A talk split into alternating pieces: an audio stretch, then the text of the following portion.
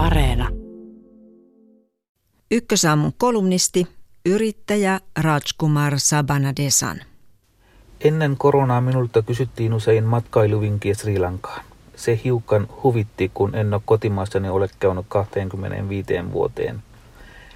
Eikä silloin sodan keskellä paljon kivoja lapsiperheellä sopivia rantalomakohteita tullut mietittyä. Kotimaastani on kuitenkin tullut viime vuosina sanken suosittu matkakohde, ja myös suomalaiset ovat sen löytäneet. Iloitsen siitä, että kotimaani on pääsemässä sodan jälkeen jaloilleen, ja asia alkaa olla muutakin kuin Bali ja puhket. Kun tulin Suomeen, minulle ei pitkän aikaan ollut mahdollisuutta ulkomaan matkailuun. Ei ollut rahaa, mutta ei Sri Lankan passilla olisi kyllä päässytkään edes Ruotsin laivalle ilman viisumia. Kävinkin mielilläni muille paikakunnille ystävien ja tuttavien luona kylässä ja tutustuin samalla uuteen kotimaahani.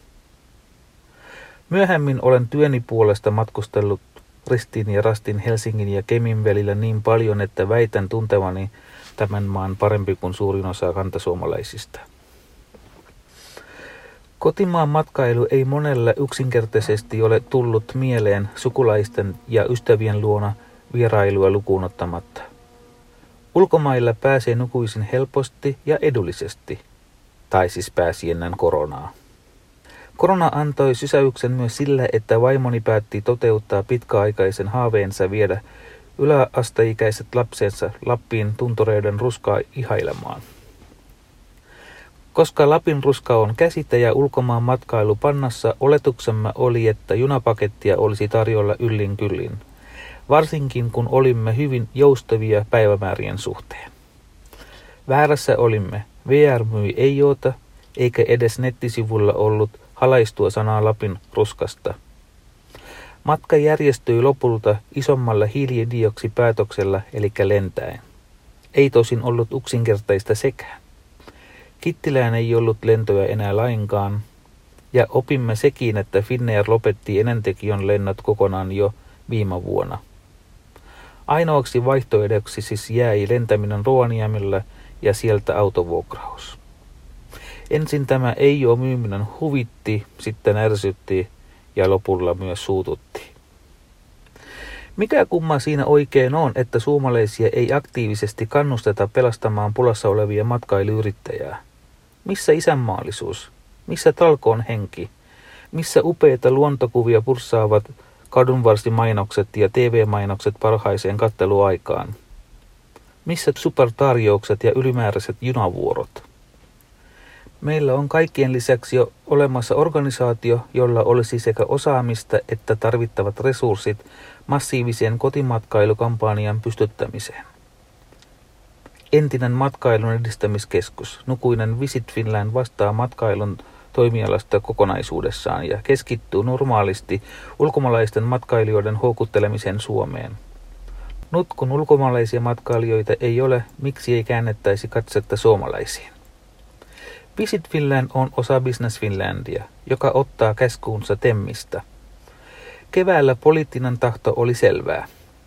Esitellessään Business Finlandin uutta kriisirahoitusinstrumenttia elinkeinoministeri Mikael Lintilä muistitti, että ohjeistusten täytyy mukautua kriisin mukaan. Herääkin kysymys, miksi Visit Finlandia ei ole valjastettu kotimatkamatkailun pelastajaksi? Matkustamiseen toki tarvitaan muutakin kuin mainoksia ja junavuoroja, nimittäin rahaa, joka monissa perheissä on nyt todella tiukassa. Ostavoima on kuitenkin mahdollista kohentaa valtion toimesta. Moni muistaa ehkä huvittuneena Trumpin koronasekit amerikkalaisille, mutta osataan sitä Euroopassakin. Turismista elävä Italia tarjoaa jokaisella kotimaassa matkustaville italialaiselle 500 euron matkarahan. Matkaraha olisi tälläkin varten otettava idea. Matkailuyrittäjät kiittäisivät ja tuhannet perheet näkisivät ehkä ensimmäistä kertaa, miten kerta kaikkiaan upea maa tämä on. Muut kuin suomalaiset tämän jo tietävätkin, varsinkin Lappi. Mutta myös Järvi-Suomi, saaristo tunnetaan jo hyvin ulkomailla. Maailman tunnetumpiin kuuluvia matkailumedia Lonely Planet valitsi juuri Rovaniemen Euroopan parhaaksi talvimatkailukohteeksi, siis Euroopan parhaaksi. Sen saman Euroopan, jossa sijaitsevat muun muassa Sveitsi, Itävalta, Pariisi, Rooma ja Praha. Lapista kotiin tuli takaisin kolme niin pahasti Lappiin hurahtuneita henkilöitä, että päätimme buukata koko perheellä uuden Lapin matkan heti syyslomalle.